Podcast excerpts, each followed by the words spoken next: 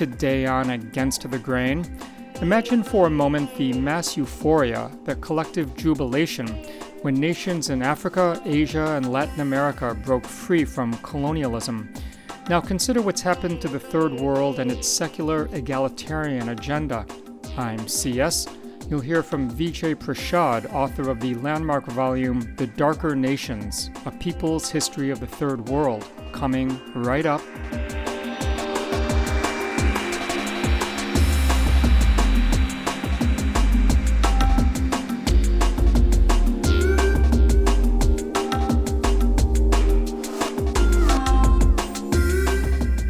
And this is Against the Grain on Pacifica Radio. My name is C.S. Song.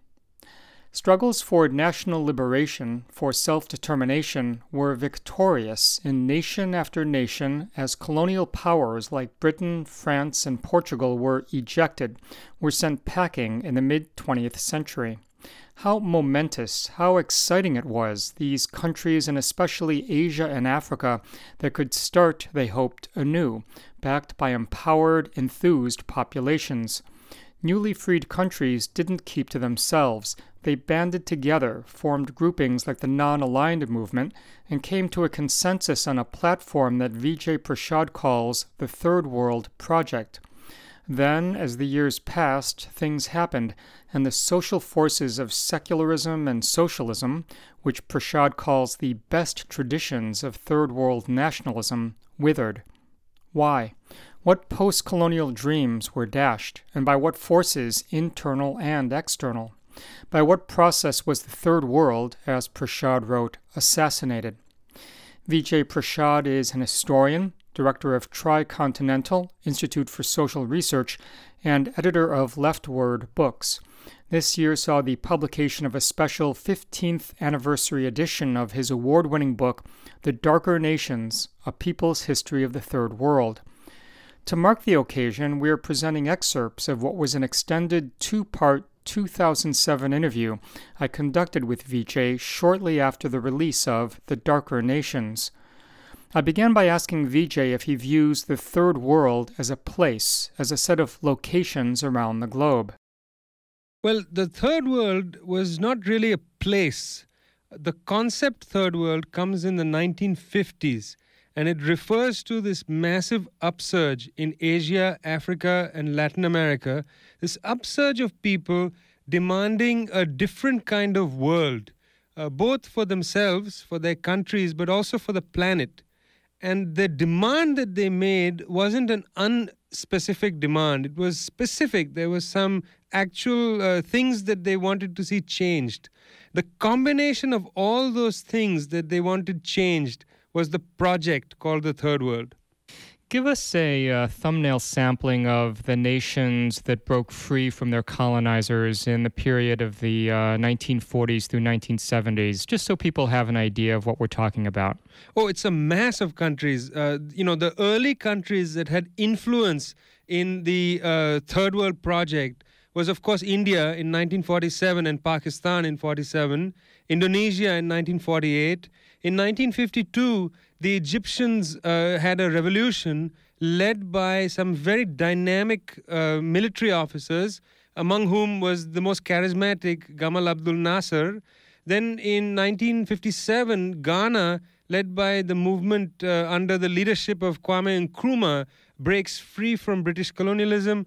And in 1959, you have, of course, this extraordinary event take place in Cuba, when from the hills of Cuba into the city of Havana come Fidel Castro and his platoons. So in the span from 1947 to 1959, there's a seismic shift in the world of Asia, Africa, and Latin America as these countries break free from colonial dominion and hope to create a new kind of world for themselves. And again, it's not just a world for Cuba, India, Egypt, Ghana, but a new kind of world for everybody, including the Europeans. What was the primary forum in which it was hoped the Third World agenda could be approved and implemented? Well, it's interesting. The story begins in 1928 in Brussels, where many of the then anti-colonial movement leaders, you know, they were nowhere near being leaders of nations, but the leaders of anti-colonial movements gathered. And at Brussels, they sketched out, some dreams. It was literally a sketch of how they thought the world's problems could be addressed. Much later, after several of the countries had won independence, in Bandung, Indonesia, in 1955, 29 countries from Africa and Asia gathered together for a very important conference, the Bandung Conference, the African-Asian Conference, where they actually created a program of demands. That program of demands remained fairly stable from the 1955 Bandung Conference to the 1983 conference in New Delhi of the Non-Aligned Movement. You know, they created some demands. But demands for peace, demands for, better economic management, demands for a more just world, etc. Demands don't just walk on their own. They need legs. And the legs that this Third World Project began to rely upon, or the legs that they built, were the legs of the United Nations institutions. So it wasn't the United Nations as the Security Council. I mean, one of the problems with the current understanding of the UN, because of the Iraq war, because of the way, the 1990 sanctions regimes went, etc., is we've come to see the United Nations as the Security Council. And actually, to reduce it further, we've come to see the United Nations as the 5 permanent members of the Security Council because they have a veto power. But actually, the United Nations is also the General Assembly, which is the parliament of the world. The United Nations is also UNESCO, the UN Education and Social and Cultural Organization. The United Nations is also the Food and Agricultural Organization. It's also UNCTAD, which was one of the main institutions of the Third World, the UN Conference on Trade and Disarmament. So, and development, exactly. And of course, you mustn't forget the Organization for Disarmament as well. That was created in 1957. The International Agency for Atomic Energy was created in 1957 by the impetus of this Third World Project. So the legs that they created to carry forward the Third World Project was to be the institutions of the United Nations. Can you give us a little more detail about the main points of the Third World Platform? Absolutely. I mean, like any conference or any series of conferences, 55 was Bandung, 1961 was a non-aligned movement which cemented and brought together Latin America into the umbrella of the Third World. Like all conferences, there were many different demands. There were general demands, specific demands, demands bound by time, something that had to be addressed immediately, a protest of some kind, etc. But if you take the main demands, there are 3 main points as far as I see them. The first point they understood had to be peace. In that, we don't live in that world any longer, but right after the United States dropped the 2 bombs in Japan on Hiroshima and Nagasaki, there was an expectation that nuclear annihilation was around the corner. And, when the meeting took place at Belgrade in 1961 to found the non-aligned movement, where the great countries of Ghana, Yugoslavia, India, Egypt, Indonesia took leadership, and Cuba played a huge role at the non-aligned meeting in 1961. When they met in Belgrade to found this great institution, the Berlin blockade was going on. And the United States and the Soviets had left the discussion table. And, it was a tense moment. So they understood that the first thing that needed to happen was peace. If peace wasn't the principal plank of the Third World Project, the whole thing is gone. So from Belgrade, for instance, 2 of the major leaders went to Moscow, 2 of them went to Washington, D.C., carrying appeal for peace, saying, come to the table, you have to come to the table. And they had a moral agenda. You see it at the United Nations in the General Assembly. The Burmese leader, U Thant, would stand, U Nu would stand, both of them. Later, he would become General Secretary of the United Nations, U Thant. They would stand there and talk about the moral right of the Third World, on the two nuclear-powered countries. From Cambodia, Prince Siriram Nanadu would come and he would say, you know, there is a moral imperative, etc. So peace was one. Which makes sense, of course, given that the third world nations could not physically coerce the USSR and the US to disarm. Yes, exactly. I mean, you know, and they understood that. They said, we don't have, you know, Sukarno in his speech at Bandung said, we don't have the ranks of jet planes. You know, we don't have bombers. We don't have this incredible armature needed to take you on. And I mean, if they could say that in the 1940s and 50s, you know, you can imagine the situation today. You know, nobody can take on the U.S. Air Force, I mean, in the skies, because that's how the bombs would have been delivered at that time. So they said, look, we can't take you on this. All we have is we have this moral thing. We have 2/3 of the world's people with us, and we don't want to be hostage to nuclear threats, etc. So peace was number one. The second constellation of demands was around what you could consider bread. And this had to do with rearranging the economy. The countries that come to the Third World Project had several disadvantages. Of course, they were colonized. Many of them had been rendered into producers of raw materials.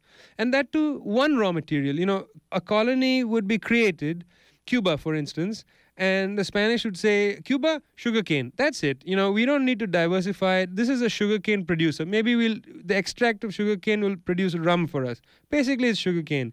They would say, okay, parts of a bit of Ghana, that's all going to produce cocoa. Or, some other northern Bihar will produce indigo. Southern Bihar will produce coal. You had single commodity producing regions. Now, what this does is they produce raw materials. The raw materials are shipped off to Europe and the United States, created into, finished goods and then sold back to the countries that became the Third World Project. A major handicap.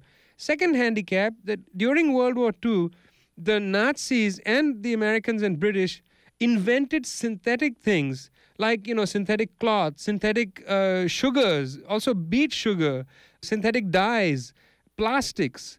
Many of these products had rendered superfluous the main commodities of the colonial era. Sugarcane, for instance, was rendered less important because of the developments in beet sugar, much cheaper to produce. Jute and sisal and hemp and things like that were wiped out by plastic. So the colonial crops were really rendered anachronistic. These were some of the starting problems. The third starting economic problem was that this massive region of the world, Asia, Africa, Latin America, was beginning without an enormous sum of capital. They had to rely on the capital sums stolen by Europe and North America. So how do you deal with this economic problem? Well, they came up with some very, very interesting ideas, and I'll just share two of them quickly. One of them was the idea of import substitution industrialization, a concept developed simultaneously by an American economist, Hans Singer, and an economist from Argentina, Raul Prebich. And the idea is quite simple. If India imports toothpaste from Britain, why can't India, a huge country, produce its own toothpaste? Well, the way to do that is you introduce high tariffs. You say that the cost of importing toothpaste is now tripled or quadrupled. And then you provide subsidies to domestic capitalists or to the state to start producing toothpaste. Now, that will produce a chemical industry. It will produce an advertising industry. So you diversify the economy by import substitution industrialization. That was one strategy. A recipe for economic self-sufficiency. Exactly. Mm-hmm. Some kind of self-sufficiency and trade, but trade based on the construction of national economies, the needs of the people, etc. The second strategy they had was a very unique strategy, and this is actually completely forgotten. The idea was that we produce single commodities, bauxite, or sugarcane or whatever, and there are these major multinational corporations that bottleneck prices. So there are four places in the world that produce bauxite. The multinational aluminium firms will basically say, look, this is the price. If you don't sell us bauxite at this price, we're going from Jamaica to Australia or to Brazil. So there was a race to the bottom for pricing of raw materials. So what the Third World Project said, look, if they can make cartels of buyers, we can make cartels of sellers. So let's have a bauxite cartel. Let's have a cocoa cartel. Let's have an oil cartel. And of course, the only Third World cartel that succeeded was OPEC, founded in 1960 in Baghdad, a direct child of the Third World Project. So the second dimension was essentially bread, or the economic reconstruction, which in 1973, at the Algiers meeting of the Non-Aligned Movement, they called the New International Economic Order. The third set of, of suggestions, one was this idea of peace, one was the idea of bread or economic. The third one, which is important, is justice. And what they meant by that is, listen, pals, in London, Washington, Paris, etc., we know you're smart, we know you're free, we know you have the Enlightenment, but guess what? We have resources. We have resilient cultures. We have cultures that have equality within them.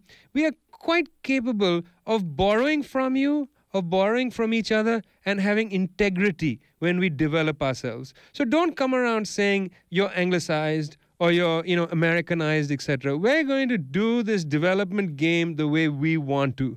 We know we have patriarchal families. We're going to deal with that because we have resilient traditions of women's struggle and different kinds of ideas of family. And we're going to deal with all that. And the interesting marker of that was things like the Afro-Asian Women's Conference held in Cairo in 1961, where they said, we don't need humanitarian intervention. We have this covered. We know how to fight on a national liberation platform and on a women's right platform. So the three pieces, basically, peace, bread, and justice. Vijay Prashad is his name. He spoke with me after the publication of his book, The Darker Nations, A People's History of the Third World, which came out earlier this year in a 15th anniversary edition from The New Press. You are listening to Against the Grain. My name is C.S. Song. And back in 2007, I presented an extended two-part interview with Vijay Prashad about The Darker Nations. Here is more from that interview. In talking about third world nationalism, Vijay, you write two things. You write about the extent to which anti-colonial nationalism, third world nationalism, relied on or rejected defining the nation in cultural or racial or religious terms. And on the other hand, you refer to third world nationalism as internationalist nationalism. And I think these two things are related. Tell us about that. Absolutely. It's fascinating when you think of Indonesia and India as just two examples. Both Indonesia and India share the same cultural motto. And the motto is not out of many one, which is the motto of the United States, but unity and diversity. Where, look, the point is, there are 500 communities inside this state formation. The furthest thing for us to do is to try to homogenize them culturally. I mean, in India, there are 27 recognized languages. There may be over 300 distinct languages spoken in the Indian Republic today. So to say, look, we're going to everybody has to speak one language is counterproductive. You're going to actually go against the sense of people's cultural dignity. So what united people during the colonial period, what united them was not so much that they had a culture in common. If you go back to the 19th century, to France, to other places, you'll see that the uniting myth of Mazzini in Italy, of the French state in the 19th century, was that they were French people, they were Italian people, and they needed to be reunited. I mean, that was the term used in Italy. The unification of Italy was a reunification of Italy under Victor Emmanuel. Or in Germany, when the different small baronies were brought together, it was understood as the bringing together of the German people. They were already German. They now needed to come into a common national, platform. Hitler's Anschluss was to unite the Anschluss, to unite the German people. In the colonies, this was an absurd idea, because there was just so much diversity of population, of cultural, habits, etc. So what united people in their struggle against colonialism was the struggle against colonialism. I mean, from the mid-19th century right out to the 1940s, this is a very long culture-making process. And the culture was a culture of anti-colonialism. In India, for instance, it was wearing a certain dress, a certain homespun cotton cloth to say we don't buy foreign cloth, certain kinds of caps, certain, gestures, certain way of walking. New cultures of defiance were produced. In Algeria, you get the same thing. You get unities produced in that moment. So their nationalism was a nationalism which was simultaneously secular in that it wasn't marked by religion, it wasn't marked by one kind of language or some kind of cultural overlay, and it was, to some extent, socialist.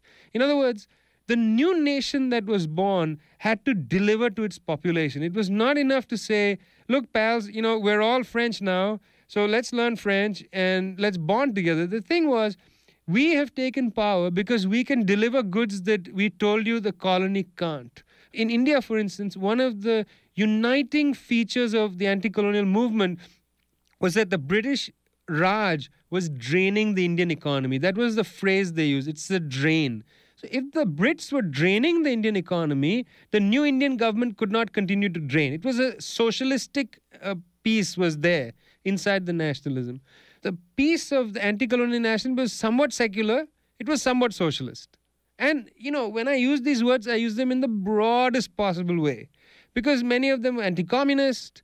Many of these people also had some kind of cultural visions of their own. But broadly, it was ecumenical. It was open to all kinds of features. They were multinational nations. Now, at the same time, you get this at Bandung very strongly. At the same time, they understood that, you know, it's one thing to be a new nation. It's another to be chauvinistic. I mean, they recognized a couple of things. One is that from the 20s onwards, there was talk of the renaissance of continents. There was talk of, in 1937, the Nigerian author writes about African Renaissance, the name of his book. Nehru gives speeches in the 20s onwards saying this is a renaissance in Asia. You hear the same things from the right and the left in Japan, saying this is a renaissance in Japan, in Asia. The co-prosperity sphere idea is from the right, but there was a left-wing version as well. Mao also talks about Asia rising.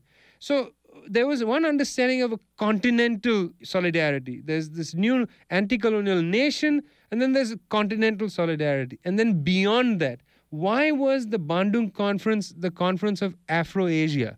It was beyond just Asia. It was people who have come out of colonialism have something to share with each other. They could trade together. They have cultural matters they need to fight against chauvinism. That was the principle of internationalist nationalism. Let's zoom in, Vijay, on Algeria, because there are many lessons to be learned, as you indicate in this book. And there is something to be said about the extent to which the National Liberation Project, after it took power, after it evicted the French colonial power in 1962, the extent to which it went about mobilizing the people, mobilizing the energy of the population, giving the people in Algeria the opportunity to participate in the building of a new Algeria. What happened when the National Liberation Movement took power? Well, yes. You know, I have been reading about Algeria for very many years. I have a box at home, which is like my Algeria box. I have clippings in there. If I find a new picture of Ben Bella, I put it in there. You know, First president. Mm-hmm. Yes. I mean, Algeria is it's beautiful because it is tragic. And what has happened to that great country, it's very, very depressing. In 1954, when the Algerian FLN, the great National Liberation Party of the Algerians, the Front of National Liberation, comes and fires the first shots, saying, we are going to evict the French. You know, it was bravado. These were people who had been troops in Europe, including Ahmed Ben Bella, one of the early leaders. He had fought, he had been decorated by Charles de Gaulle. You know, these were fellows who went and helped the French evict the Nazis. They come back and they say, where's our freedom? Where's our independence? The same thing with African Americans coming back and saying, why Jim Crow? I just fought a war to evict Jim Crow in Europe, etc. So very similar thing. They come back and they start this amazing struggle. First constitutional, that doesn't work. They start an armed struggle. Now, I highly recommend the movie Battle of Algiers. Very, very evocative, brilliant movie. It tells you about the last stage of the struggle. They take power, as you say, early 60s. Now, there are two different problems that occur. One is objective and one is subjective. The objective problem is faced by almost all anti-colonial struggles. What happens is, while they were battling the colonial enemy, it was necessary for all parties to unite in what they call the mass party. It was very necessary. You couldn't have six different parties because they were, in the case of Algeria, fighting a military struggle. So all the more reason for political and military unity. These are like different social classes, people of different incomes and wealth and religion. And different political views. Liberals, Marxists, Trotskyites, nationalists, Islamists, everybody came under the FLN. You know, and in some ways they were also forced under the FLN when the FLN became popular. In India, for instance, it was the Indian National Congress. I mean, this phenomena of the mass party in Ghana, the Gold Coast Convention Party, all people come into it. It becomes the mass front against colonialism. So that form of the mass party is adequate in the fight against the colonial enemy. The day you take power, you see, the mass party, heavily organized, seizes control of the state and now says, we're in charge. But the problem is when you're governing, you don't want one party. You want to have the different class interests freed so there can be some rattling around so that you can actually politically deal with the different classes. What happened was they tried to administer a political problem. You know, they took power of all features of society and gradually tried to strengthen the hand of the president. And when there were any class tensions, they tried to deal with it administratively. They jailed people or they, expelled them from their jobs, etc. They didn't deal with it politically. They didn't go to the people and say, look, here is what we believe. Here is the way to go. In fact, they demobilized the population. And this is the subjective element. The objective element, look, this is a problem they all faced. The mass party comes to power, it becomes a one-party state. Many African countries, in fact, institutionalized the one-party state into the constitution. But at any rate, the subjective part is that once you've come into power, even if you're a mass party, like, for instance, in Cuba, where all parties went behind the Castro regime, in Cuba, they didn't demobilize the population. In fact, they continued to mobilize them. Platoons were created anew, named after heroes of the revolution, to basically do the military work, after the Bay of Pigs. That was a real, reminder to the Castro leadership that you need to allow people to be ready, armed and ready to defend the revolution.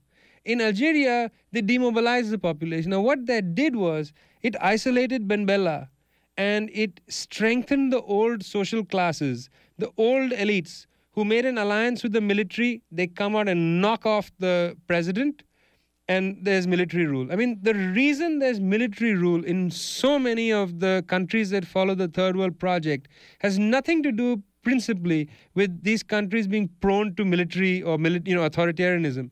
It's precisely because there was a subjective mishandling of an objective problem, the problem of the mass party when it takes power. That's the voice of Vijay Prashad, director of Tricontinental Institute for Social Research, chief correspondent for Globetrotter, and author of 30 books. I'm CS. The program is Against the Grain, and we return to more of my 2007 interview with Vijay about The Darker Nations, A People's History of the Third World, which this year came out in a 15th anniversary edition. Well, there's also the issue of often a devastated economy when colonial rule ends. So, for example, in the late 1960s, we have the nation of Tanzania in Africa, which tried to explicitly build a socialist state using the idea of the socialist village as the unit of change, the rural unit of change. What problems did Tanzania encounter? Maybe this is emblematic of other nations as well in terms of how to install socialism in a hurry, given the economic problems. Julius Nyerere, who is the leader of the Tanzanian National Liberation Movement, is in a way the grandfather of African socialism in the modern period. And, he understood, he was a very urbane, thoughtful, studied man, understood the problems of Tanzania. Tanzania had some special problems and some general problems. The special problems were that for many, many hundreds of years, the peasantry was relatively anarchistic. There were not much collective work done, etc. And they lived quite spread out. In fact, the Germans and the British had tried to collectivize and make villages of the peasantry. And that had failed in an earlier time. So that was a special issue with Tanganyika and then Tanzania. But the common element is that you have an economy that's relatively battered from lack of capital, a lack of productivity in agriculture, a very low level of infrastructural development, etc. So what do you do? So you have Nyerere coming in with some ideas, and he feels under pressure from imperial powers, etc.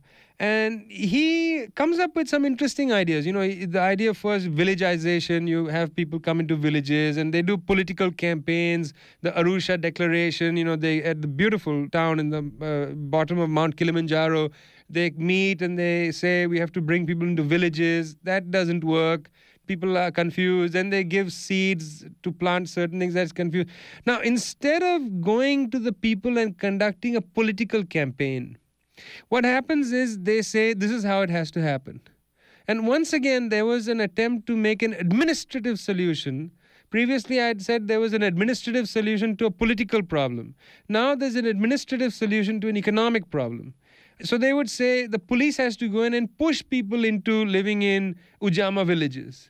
Now, people, you know, were also party to rumor, hearing that their land was going to be seized or, you know, etc. There was an unhappiness that the police was just coming in and knocking down their houses and saying, you have to move there. We've built better houses for you. Well, how do I know they're better houses? And why should I leave my ancestral land? So the politics of what was going on was not very well done, crafted. And, you know, Nyerere himself was heartbroken at the end of this dynamic and fully understood the mistakes that were made. So, yes, socialism in a hurry is always a mistake. I mean, they found that in the Russian period, you can't just improve the forces of production. The forces of production don't live extra people. You know, in China, I think they're experiencing that now. You may build the best freeways, 6-lane highways, you may build the best airports, lots of factories. But unless people are willing to go along with the project politically, they are going to, you know, lose faith. New values are going to come in, values of upward mobility, etc. And this was a problem. The politics of controlling the message was not there in the 50s and 60s. And this was an inbuilt flaw. But this flaw could have been overcome. There must have been arguments, and there certainly were arguments put forward by these new national liberation parties in power in these post-colonial states in favor of the establishment of these centralized state structures, the demobilization of the population. One would be, well, look, imperialism will make inroads into our population if the state is weak. Therefore, we need a strong state. We need a strong central party. The second thing is that with these devastated economies, the state, the leaders might argue, look, if we don't all get together on the same page and we tell you what to do and we all follow the same program, there's no way we can catch up. There's no way our economy can move forward. And until our economy is healthy and maybe even normal by other standards, we can't make progress. How do you assess those two arguments?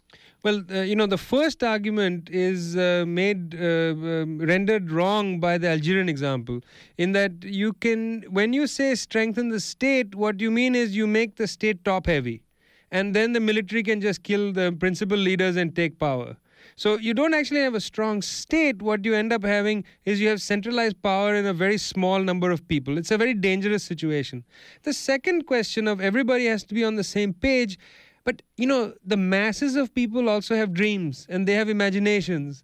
And unless you're able to stake their imaginations with you, unless you are an educator, I mean, this was the genius of Fidel Castro. You know, people must understand that when Castro would speak for long periods of time, he was the great national educator. He was bringing people along with him. He often talked about the problems and mistakes. It's by talking about errors that you, people can understand what you're doing. If, you know, Amilcar Cabral, the great man from Guinea-Bissau, in one of his speeches at the Non-Aligned Movement, said, "Tell no lies, claim no easy victories." It's very important for people to grasp and to become part of your movement. They need to know the constraints and mistakes that you've made. there were people brought in, as you said, to the Unified National Liberation Front while the anti-colonial struggles were happening, who were rich, who were merchants, who were industrialists, who were technical experts. The bourgeoisie was brought into many national liberation struggles. The struggle wins. The movement takes power. Now, what tended to happen in terms of alliances between the National Liberation State and the bourgeoisie, and what impact did that have on the Third World Project? Well, in many places, the new states that came into being decided to hold in their hands the principal features of the economy, electrification, credit and banks, etc. Those would be held in state control. But everything else they, gave out or they allowed to remain in private hands, including, industry. So industrial bourgeoisies benefited by, and they supported in many cases, the project of import substitution industrialization because it allowed them to withstand pressure from imperialism as well. In many cases, the national bourgeoisie was a national bourgeoisie. It was patriotic to the nation because it benefited. Now, there was a problem in import substitution industrialization. It didn't talk about equity. It talked about growth. You wanted to strengthen, to diversify the economy, build up the economy. So you had a new class being created. And that class was strong, and it provided support to the regime. In different, some places more, some places less. Obviously, less in Cuba, more in India. The national bourgeoisie much stronger in India than in Cuba or in, Bolivia even, etc. There were some oligarchs there. Anyway, so what you see is you see this class getting confident. And from the 1950s to the 1970s, this class remained a fairly loyal, a fairly patriotic actor in the national liberation struggle. From the 1970s onwards, globally, you see shifts in these classes' allegiances. Firstly, it's a generational shift. You've had the children now of the original industrialists being born. They had no experience of colonialism. They were raised in these states. They were raised with, the laws and the laws that protected them and that constrained them. What they saw was not the laws that protected them. They saw the laws that constrained them. Because by the 1970s, under pressure from International Monetary Fund, under pressure from the World Bank, the laws that protected the national bourgeoisie, in other words, tariff barriers, etc., had started to be dismantled. And I go into this at great length on the debt crisis, on why countries had to listen to the International Monetary Fund, etc. So as the protections that sheltered the nation began to wither. As those protections came down, the national bourgeoisie just saw import substitution industrialization as a set of constraints. Licenses that had to be gotten, they had to go and talk to bureaucrats about production quotas, etc. So they began to see the training wheels of import substitution as shackles. And they wanted to remove the shackles. So you see class cleavages opening within these nations quite dramatically in the 1970s.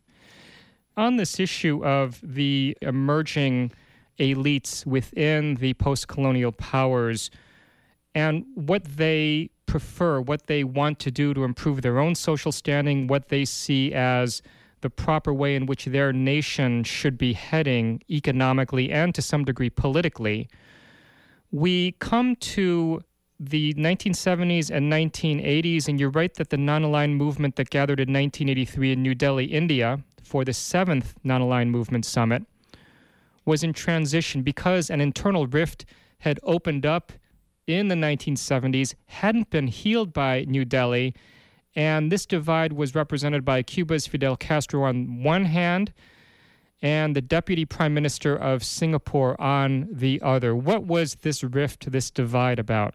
Yes, this was a fascinating thing to discover. I mean, I was there in New Delhi in 1983. Delhi in 1983 was extraordinary. We had just had the Asiad Games, the great Olympics of Asia had been held there. In 1983, India won the World Cup in cricket for the first time. It was an extraordinary year. And then the nations descend on New Delhi. And Castro came. I mean, he was front page. He is a most charismatic, beloved person. even people who are ambivalent about the Cuban Revolution somehow find Castro to be a kind of avuncular, the great teacher, you know. So Castro comes. Now, by the 1983 non-aligned meeting, something had become clear. The debt crisis had been extraordinary. In 1982, Mexico had defaulted. It was extraordinary. An oil-producing country was unable to pay back, its short-term... It went bankrupt, essentially. And, what had happened from the 70s onward was the International Monetary Fund, which had been set up in the 40s to give short-term loans, no questions asked, in order to prevent a country from going into, free fall. It had been set up for that. No question. You need a little loan to get you through. Here's the money, pay your debt, and it's a short-term loan. The IMF, under pressure from the Europeans and the US, had said, look, if a country is in a problem, short-term problem, we can make long-term demands on them. In other words, we can say, you need currency to tide you over for 2 years. We think there are some structural problems that you need to address. And they create a program called the Structural Adjustment Program. What Castro began to argue from the 70s onward was that, look, Third World Project, all of us are in some sense in debt. What we need to do is we need to go on debt strike together. We need to confront the debt crisis politically. We need to say, we refuse to pay back debt servicing. In fact, we refuse to pay this debt back. We want you to forgive this debt. This debt is engineered by your bankers. It's not something that we deserve to carry. He said it's a political thing. It's not an economic thing. There's no technical solution to the debt crisis. We must go on strike. That was Castro's view. On the other side, a very clever man, Sinatambi Rajaratnam, Deputy Prime Minister of Singapore, one of the founders of Singapore with Lee Kuan Yew of the PAN, the People's Action Party, PAP, in 1959 when they took power, etc. Very interesting story, Singapore is. At any rate, Sinatambi Rajaratnam represented the other side. And Singapore was the country. When we talk of the tigers, everybody says Hong Kong, Taiwan. You don't recognize that Singapore was the success story. Because in the early 70s, Rajaratnam had given an important speech where it was called Global Cities, long before the term was used in Europe, etc. And what Rajaratnam said is, the thing is that finance is going to be freed. We can see that. It's coming. So we need to create certain financial laws for Singapore to take advantage of that. Second, we know trade is going to be big. What we need to do is we need to get some loans in quickly and make a big port. So Singapore reorganized their financial laws to allow money to come in, and they disallowed it to leave very quickly. They allowed money to come in, go out, etc., but they regulated a little bit. And secondly, they built the second largest port after Rotterdam. It was incredible undertaking for Singapore to reconstruct itself. So they were prepared. The storm was coming, the financialization storm was coming, and Singapore built the perfect ship. They built Noah's Ark. Everybody else was sinking, they were rising. That's Vijay Prashad speaking with me in studio shortly after the release of his book, The Darker Nations, A People's History of the Third World.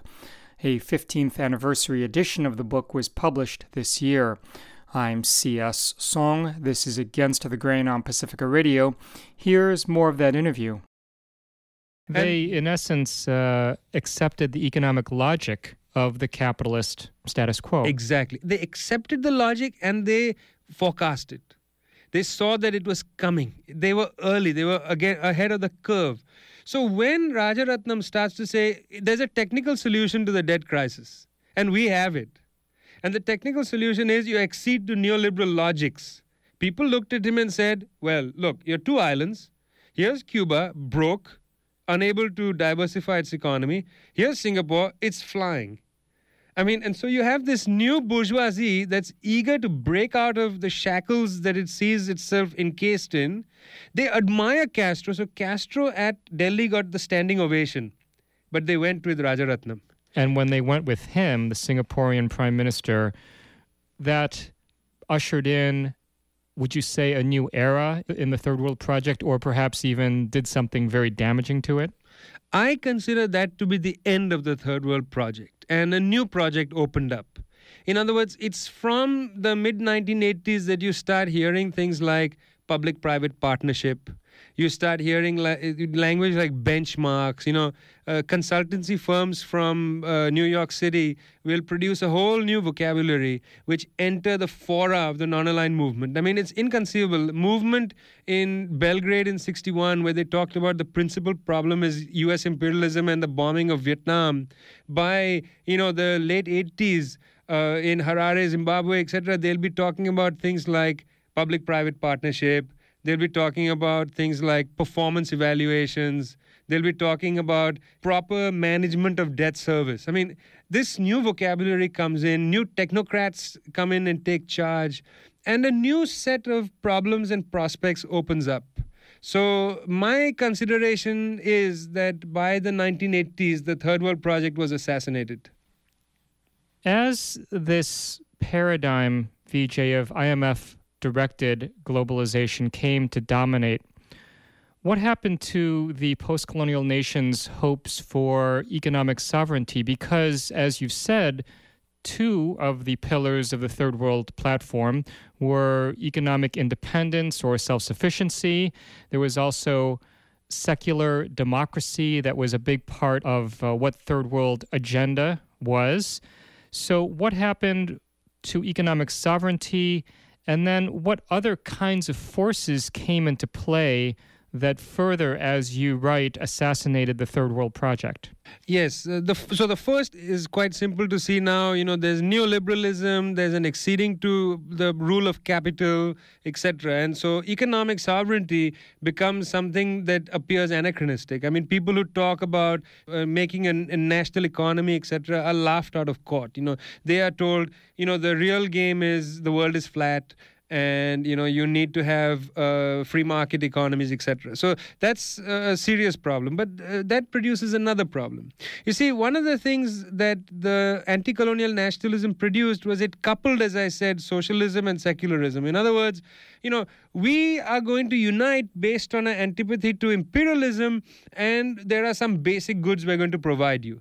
Now, if you stop providing the basic goods, what's the legitimacy of the new state? What's the legitimacy of the ruling class? It's saying now, we're not going to deal with your hunger. We're not going to deal with your unemployment. We're not going to deal with your lack of water.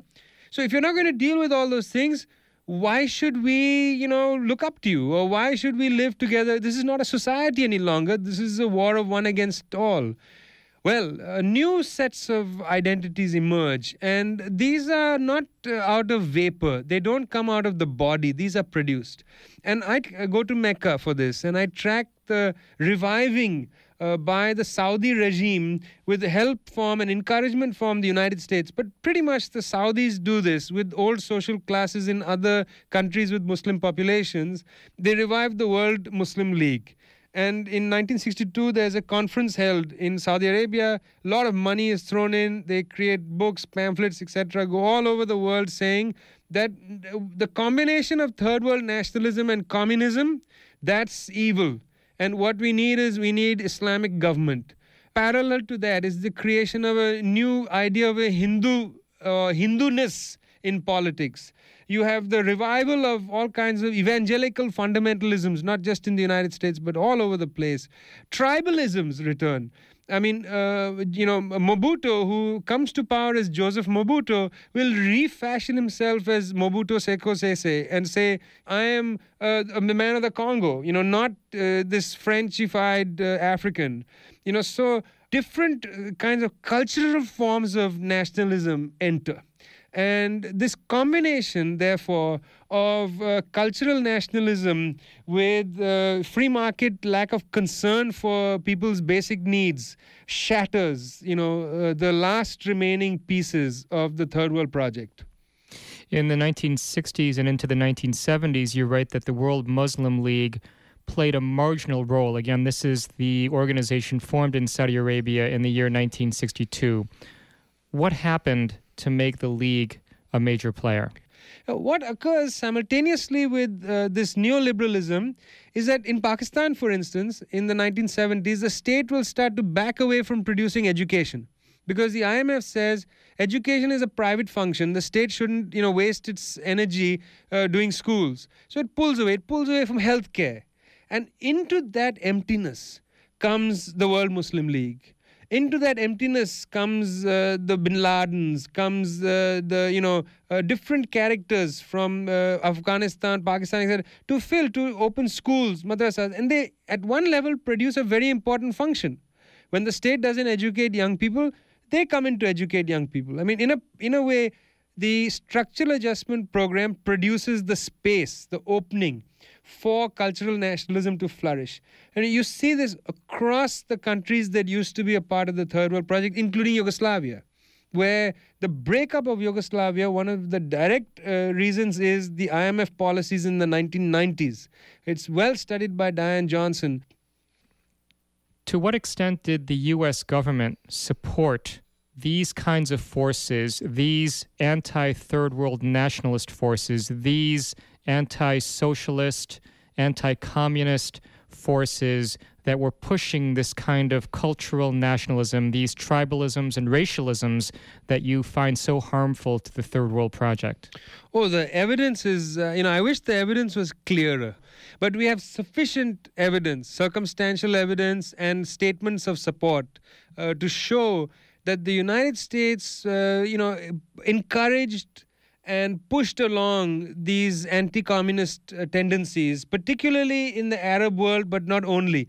I mean, if you just look in the southern part of Africa, the organizations that the United States supported in the Angolan war, for instance. I mean, we supported some of the most repellent political forces in Africa in the 1970s and 80s, including the apartheid regime. So there was verbal support for the most repellent forces, including the Ba'ath Party in Iraq, which by the admission of Hanan Batatu, who interviewed several people in the Ba'ath, they told him, we came to power on an American train. I mean, that's the line they use. They came to power. The Americans didn't do it. In other words, the CIA doesn't create these things. It just takes advantage of opportunities and pushed forward some of the worst characters. We supported the most brutal fellows in Afghanistan, Gulbuddin Hekmatyar, who as a student leader supported on the CIA payroll, was walking around Kabul University, the engineering division, throwing acid in the face of young girls who had come to study engineering. And he was on the CIA payroll. So that stuff is already documented. We supported repellent people. The worst side of history, the dark side of history, was supported by the U.S. government and contributed directly, therefore, to the collapse of the Third World Project. And those were excerpts of an interview with Vijay Prashad about The Darker Nations, A People's History of the Third World, when it first came out. Against the Grain is produced by Sasha Lilly and C.S. Song. You can visit us online at againstthegrain.org, where you'll find on-demand and downloadable audio, resources, and more. You can check us out on Facebook at Against the Grain Radio, and you can follow us on Twitter at Radio Against.